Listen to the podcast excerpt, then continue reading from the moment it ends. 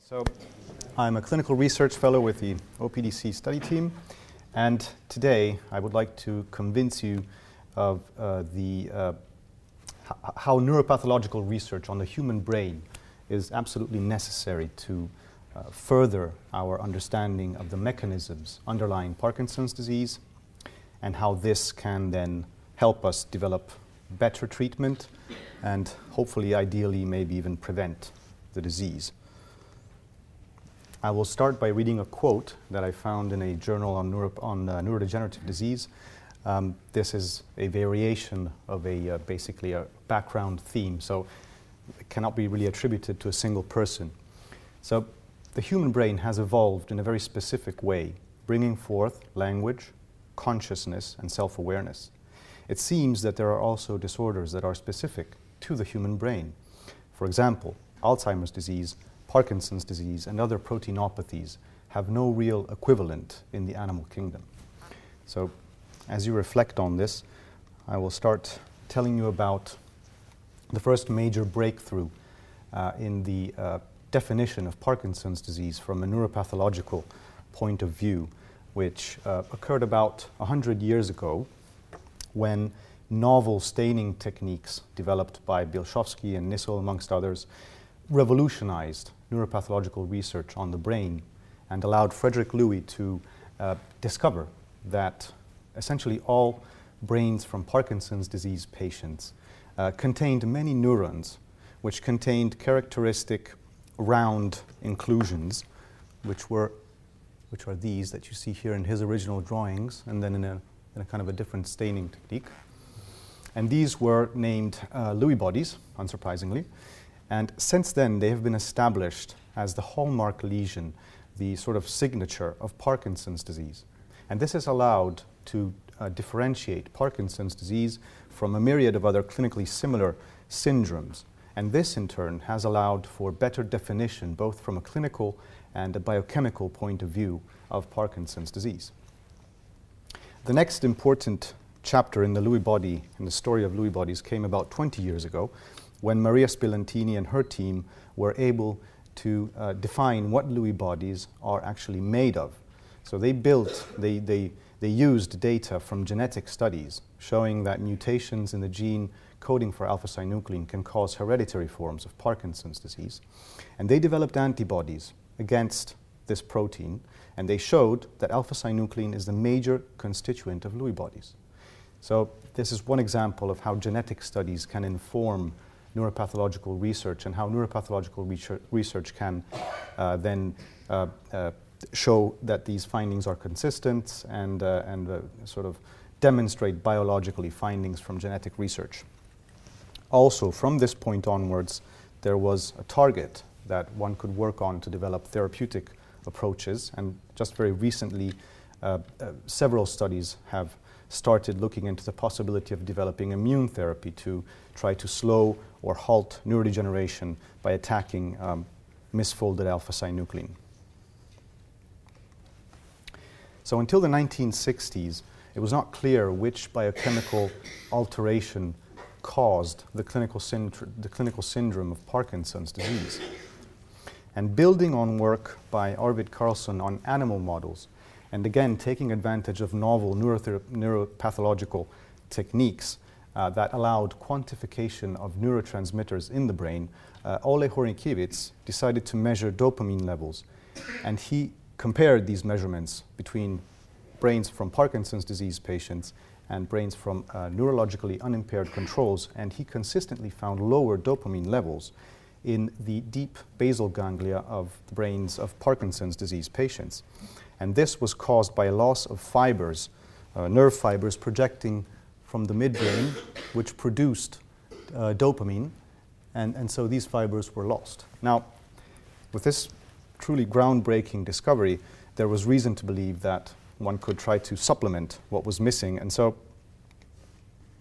Hornykiewicz and his colleagues decided to try using uh, levodopa, which was a is the precursor of dopamine and had been lying around in labs for some years. And uh, this then eventually was tested and applied and um, showed it was uh, and um, turned out to be a very uh, good symptomatic treatment, which significantly improved quality of life in, in many people with Parkinson's disease. About ten years ago, another uh, major discovery based on neuropathological research on brains was um, was reported by Professor Brock and his and his team.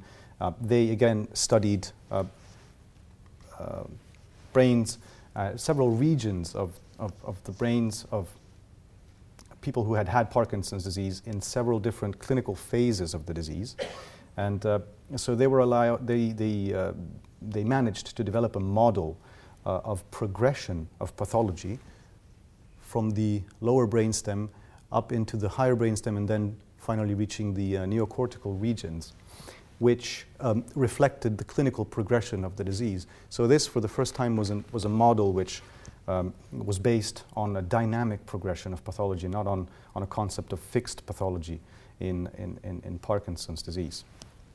Also, uh, these studies uh, highlighted through histopathological observation of, of, brain, uh, of the brain that certain neuronal uh, types, certain brain regions and certain types of neurons were more vulnerable to uh, pathology than others. And uh, specifically, um, neurons whose axons were covered in, in a coat of myelin seemed to be protected compared to, ac- to neurons whose axons were not uh, myelinated. Um, and also the length of the axons was sort of a risk factor uh, for, for, for involvement uh, of pathology. So with the, with the idea of selective vulnerability, uh, again, uh, there were potential targets that could be explored for a therapeutic approach. And just going back to the, to the slide I showed you about the um, discovery of dopamine depletion in the brain, Uh, in an attempt to compensate for this loss of dopamine, several groups uh, about twenty years ago uh, tried transplanting um, midbrain neurons from fetuses directly into the brain of patients with Parkinson's disease, where these cells could release dopamine. Now, while unfortunately the therapeutic effects were not as ideal as had been hoped for, post-mortem analysis of brains from some of these patients showed not only what could have been expected and confirmed Parkinson's disease, so Lewy bodies, alpha-synuclein positive Lewy bodies in um, the host tissue, but also morphologically and biochemically identical lesions in the, in the tissue that had been transplanted. So these were young, genetically und- independent cells that had developed pathology, which suggested that pathology must have somehow been transmitted from the host. This was was defined as the prion-like hypothesis, the hypothesis of prion-like propagation because of similarities with what happens in prion disease. And with, with this um, idea and model in mind, uh, it was now attractive and possible indeed to try to characterize the uh, uh, characterize, characterize pathologically the clinical syndrome of Parkinson's disease, uh, going beyond the motor phase back to the pre-motor phase, uh, in which symptoms uh, such as constipation and, uh, and hyposmia can be present for years before the onset of motor symptoms. So the idea being that one could actually find pathology that correlates with these symptoms far away from the brain, and then through selective vulnerability, this pathology could propagate uh, to, to the brainstem and then onwards. The, the idea of prion-like propagation, this model, has been confirmed with several animal and cell models that have, that have shown that alpha-synuclein can actually uh, be transmitted from cell to cell, and that it can cause pathologic alpha-synuclein, can cause misfolding of nearby normal alpha-synuclein.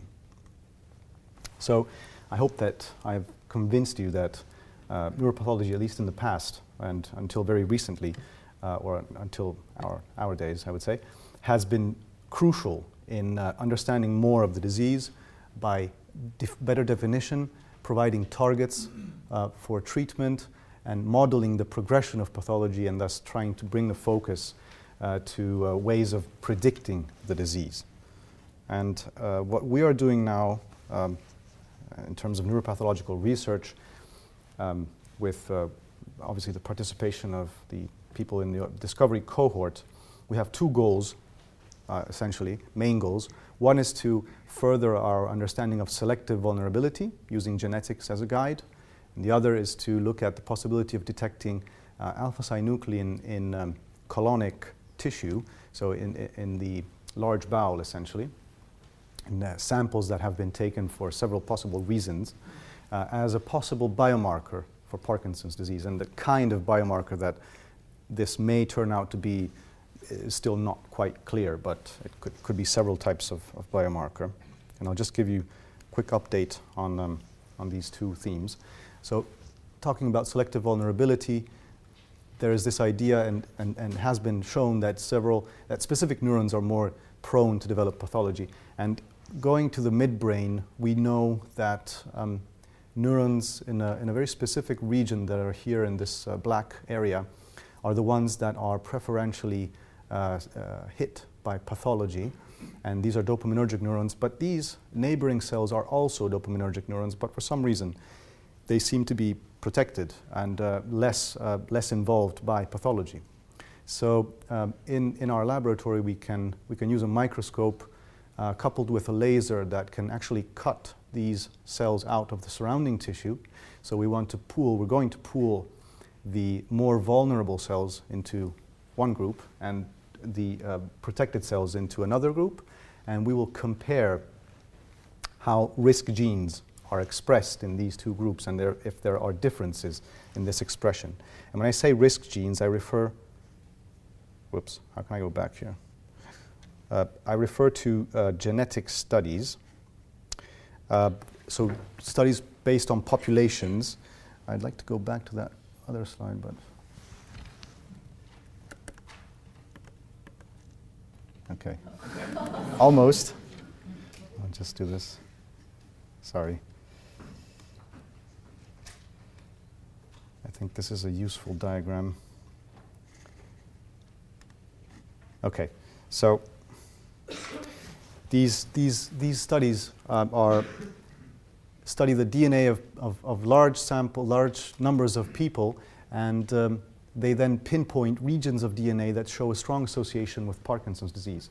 And uh, in some cases, such as the ones shown here, this is rather intuitive. This is the kind of the signal for alpha-synuclein gene, and this is the signal for the tau gene, which have been established to be very uh, obviously strongly associated to Parkinson's disease. But in other cases, genes are come up from these studies that are not clearly related to Parkinson's disease. So it makes sense to assess whether the expression of these genes, whether the amount of product in terms of R N A, which is an intermediate that then leads to proteins from these genes. So if, if the amount of product of these genes varies significantly between people with Parkinson's disease and people without, because then it would make sense to further understand the function of these products and try to uh, look for possible targets again of therapy. And the other theme is that of colonic alpha-synuclein. So um, here, as you all know, we, we, we ask all participants in the cohort if they've had biopsies in the past, and then we try to retrieve this tissue. We actually do retrieve it in most cases.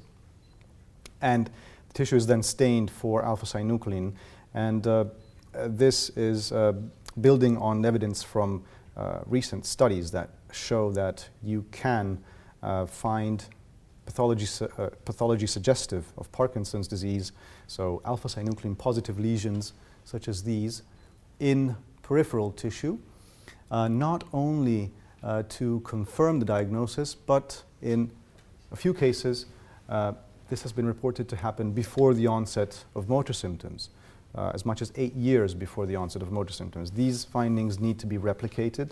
They are preliminary, but it, it does um, uh, it does mean that one could eventually use uh, this kind of marker to predict uh, Parkinson's disease and to then have the opportunity of trying potentially neuroprotective therapy in people where um, neuronal loss has not begun, so in a, in a, in a phase preceding that of motor symptoms. However, I do have to tell you that these the preliminary results that we have found so far are promising but not definitive.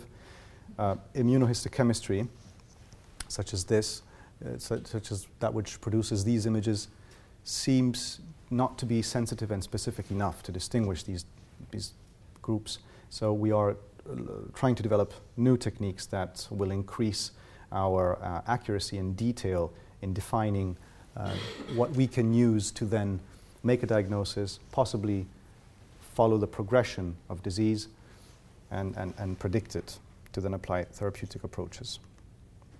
Just a quick uh, update on brain banking. So this is a well-established concept. Uh, so brain banks collect and store brains of deceased people who had neurodegenerative diseases, but not only, and importantly, um, brains from people that were neurologically unimpaired. This is very important to understand more of the disease condition. And they then distribute frozen tissue or formalin-fixed tissues to different research groups. And this is another important concept, the fact that there are networks. There are networks of brain banks. Um, the uh, brain bank that uh, for the Parkinson's U K, based at Imperial College in London, is part of a network of nineteen brain banks across Europe. Um, so to date, um, many of you know we are, we are trying to promote uh, brain donation. Uh, from the discovery cohort, there are fifty-five uh, confirmed donors, as far as we can uh, are able to ascertain. And um, we hope to increase these numbers significantly because uh, it is a, a, a very precious resource for research.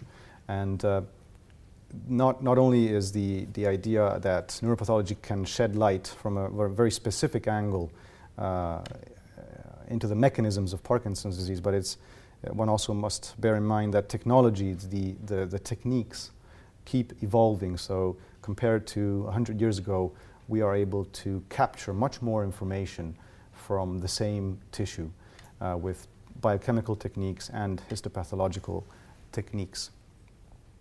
Um, I encourage you to visit the website, Parkinson's U K. It, there's a part, there's a uh, specific uh, section where questions are answered relating to brain donation. I had a chance to chat with some of you, even over the phone, and uh, there are some recurring questions. And, uh, and these are very well addressed on, on the website, very practical questions. And also, um, please feel free to get in touch with myself or Doctor Laura Parkinen. She's a Senior Clinical Research Fellow in Neuropathology. And there's also a helpline. And thank you for your attention.